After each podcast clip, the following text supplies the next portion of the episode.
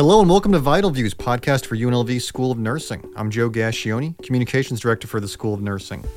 Each semester, UNLV Nursing participates in an interactive event called the Poverty Simulation.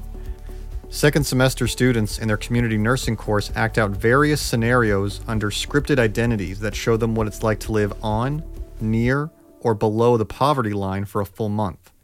Students have to live these lives in four 15 minute increments. Each of those increments represents a week.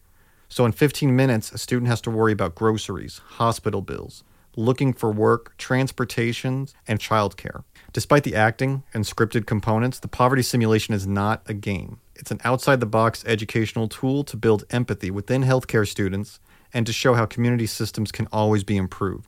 Joining me today from UNLV Nursing are Minnie Wood and Jill Racicot. Minnie is not only a lecturer and clinical instructor, but she's also the director of clinical and community partnerships within the school. She's helped lead the poverty simulation for years along with Jill, who is the nursing school's projects coordinator. Together, they're preparing for the fall poverty simulation. Minnie, Jill, thank you both for joining us. Thanks for having us. Thank you. To start with, can you each describe what your role normally entails for the poverty simulation? Sure. sure, I'll start. I'm the coordinator for all of the clinical experiences for the community nursing course and the poverty simulation is one of those clinical experiences giving students, you know, this hands-on immersive experience. So what I do is um, prepare the students for that for the experience with some making sure they have some content around that. They're prepared for the event, and I make sure that we have enough volunteers among our faculty, especially volunteers from our community partners, people who you know work with community agencies that they, that we work with really like to come and participate in the poverty simulation, and so I make sure we have enough people. We usually we need about 24 people to make each poverty simulation run, and um, it takes a little bit of doing. So I'm on the backside um, in more of the operations, and so I'm making sure that we have a space secured, um, equipment needed because we do need a larger gymnasium. Uh, like space to run the poverty sim to set up our mini community. Um, I make sure that we have tables and chairs, and then also coordinate with Minnie since it is an interdisciplinary activity that we've got dates that work for both all the programs and all the students. And Jill, you've been with UNLV Nursing for about 15 years now, so you've seen how the poverty simulation was introduced to UNLV. How did that happen? Sure. Um, it came from one of our community instructors, I'd say 10, 12 years ago, mm-hmm. uh, Dr. Menzel and Dr. Michelle Clark, who were looking for interactive simulation like experiences for community nursing students. There's just not a lot out there. And so they came across this teaching tool. It's from the Missouri Action Coalition group. They put it out, and we were fortunate enough that the dean at the time supported sending a faculty member to get trained as the facilitator, the purchasing of the kit, and then we brought it back. And it's really, we've got, we've maximized the return on that investment over the years using that kit time and time again. And then I was fortunate enough when both Dr. Menzel and Dr. Michelle Clark left, I was then sent to be trained as a facilitator to run it. And so here we are today. And I can't tell you how many poverty sims I have coordinated over the years. And for a visual for people out there, so we mentioned the gymnasium before. The gym is lined up with groups of chairs for all the students uh, nursing, medical, and dental for spring and fall semesters. And then there are tables, almost like in a, in a like a rectangle format, and each table represents a different community agency. Uh, agency. And that could be a hospital, could be a grocery store, could be a school. And the students have to go to each table depending on what their script says. Now, the students aren't aware of who they're going to play beforehand, but how do you prepare them for this kind of event? Well, you're right. They don't know anything really about what's going to happen. And we don't really do much preparation for the simulation itself. What we do is preparation you know, for the content they're about to. So we sort of immerse them. It's part of a unit that they're learning about poverty and vulnerability and how that relates to healthcare. So they have, you know, a few things um, that happen. They have, you know, lectures and classroom activities that are related to poverty and vulnerability. Um, they have a movie that they watch, a documentary that we show every semester. It's part of the Unnatural Causes series. It's called In Sickness and in Wealth, and it's about how income and health are tied together. Um, and then, you know, we do offer up I want to make uh, uh, it's important to make it clear that some of our students are living in poverty now. You know, we have students that may be um, low income, that are living in poverty, that may even be homeless or have experienced homelessness in the past. So, one bit of preparation that we do sometimes is to offer to students um, the possibility that they might not want to participate in the poverty simulation, especially if they think it might be triggering. And so, those students have the opportunity to participate as one of the agencies, usually where our volunteers are, instead of, um, instead of as a member of a family. And we mentioned that before that it's not a game. I mean, I've sat in on some simulations and you see the kids, the students running around, they're trying to get their um, tasks accomplished. And the stakes there are low, not compared to what it's like in the real world, but it's a reminder that people are living this daily. Yeah, and I would say that I think the feedback that we receive from students, especially when we debrief at the end of the simulation and then throughout the semester, is that their experience is not one of it being a game. Um, it can be quite stressful to participate in, or at least they feel the pressure of time and of all the different tasks that a family has to complete. You know, to pay the rent, to pay the utilities, to make sure that children in the family are cared for, to make sure they have transportation to and from work, that they've taken care of their health care needs, that they're, if they've been evicted, that they have a place to go. So these things, it, it really is crafted in such a way that those pressures are felt in real time and I think it does come through. I would agree. It's a very powerful activity and there's an immediate connection for the students. We hear it, you know, just like any other simulation um, or learning activity, we have the opportunity to debrief with the students at the end. And so we break them into five or six seven small groups. We have a facilitator, usually one of our clinical instructors, who will lead that debrief.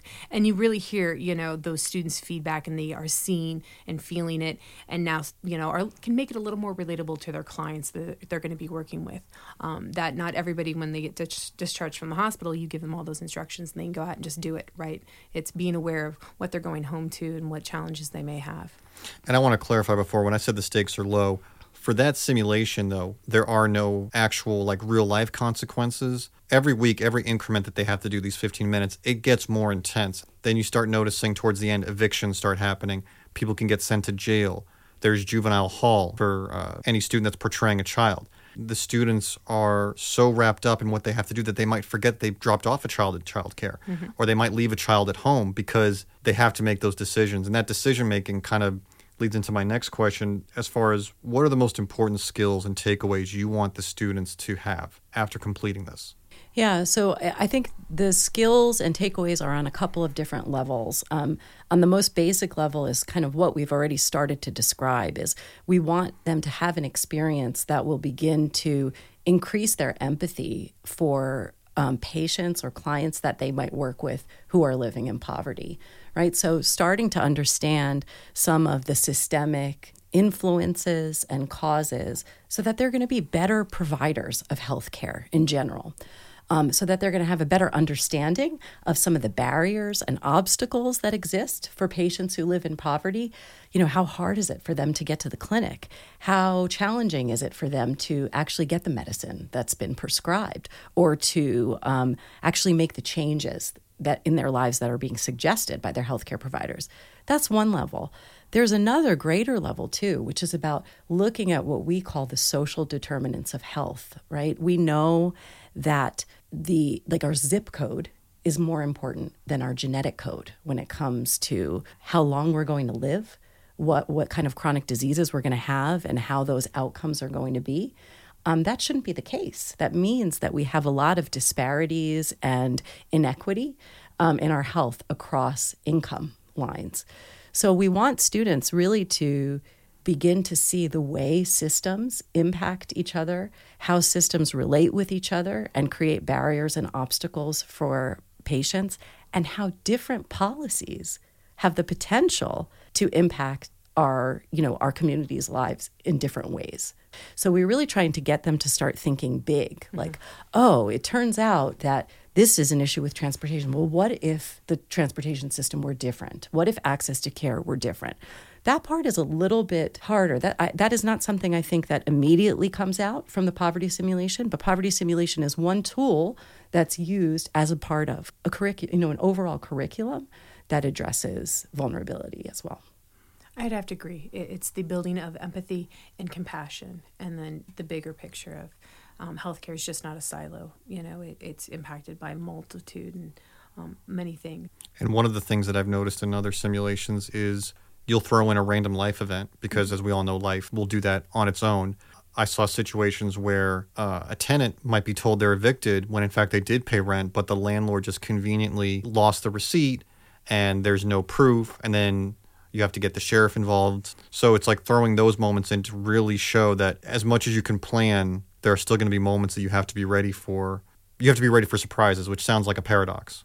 That's one of the reasons that I really love having um, representatives from real community agencies come and participate in the simulation because during debrief they can talk to the students too about how real those scenarios are. And that's the reason why those things are built into the poverty simulation because it does happen. People get evicted for not having a cash receipt you know people get taken advantage of um, or we have some of the highest um, payday loan rates in the country in Nevada, and you know students are trying to get you know loans and you know doing all sorts of things to survive. So it is really there's unexpected things that happen, things that they might not have thought of, but they're really you know they're quite realistic. Um, one of the other things, you know, Jill hands out one of her roles as the facilitators to hand out these, you know, cards with the unexpected life events. And another one that happens is that um, students get informed that they haven't been eating enough, they haven't bought enough groceries, so they get a nutrition alert. And we talk about that later in the debrief. They'll say, "Oh, I think we did pretty, we did pretty well. You know, we have a little, you know, money left or something." And we say, "Well, did you get one of those nutrition alerts?" Oh, yeah. So it turns out you, your family didn't get fed. In real life that would be your very first priority, right? And the rest of these things would sort of fall by the wayside until everyone had eaten. So, you know, we can't replicate things perfectly, but we certainly can start a lot of conversation around it. And you see the sacrifices that they have to make. We've mentioned before they might leave a child at daycare or at home because they have to get somewhere else. You know, there might be a job opportunity. Uh, we've seen students steal from other students because they get desperate. Mm-hmm. It starts out like everyone's more or less on the same playing field, even though they're playing different characters. They have to start from somewhere. But then by that last week, you see where they have to go to. Yeah. And if you don't, I mean, if you don't have enough money, you don't have a bus pass, you can't go. Right. You can't go to school. You can't go to work. Yeah, we close um, in the simulation. School is closed during the third week for spring break, mm-hmm. and so school age children there needs to be childcare for school age children. So students will report um, making what they don't think are great decisions about how to care for their, you know, care for their kids during that week, like maybe leave them with a not particularly trusted neighbor or with a teenager that lives um, down the street. Now, our intention is not to create judgment around those kinds of situations, but rather for them to think about what does it mean to have accessible, affordable, or even universal childcare in a community? What does it take? How do policies like that get created? What policies do we have in place?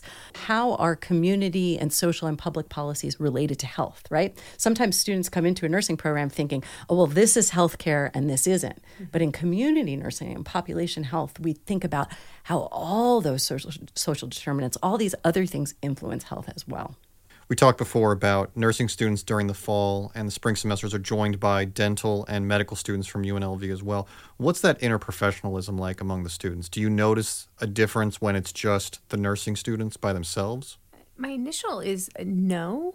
I don't think so. When I go around and I listen to the debriefs at the end when there's all three disciplines there, I don't hear a lot of crosstalk, but I hear a lot of the individual disciplines talking about their like being mindful of the clients they're going to be working with. Like I've heard the dental student talking about when they're going to open up private practice potentially being mindful of having evening hours having maybe a weekend a month or something to be more accessible to their clients so i feel like they kind of stay in their lane but i think as long as you're hearing it maybe somebody's picking up on it yeah, I think it's just you know, and they don't get a lot of exposure to each other, so it's a, just a great opportunity to to just be with the other, you know, some of the other health professions.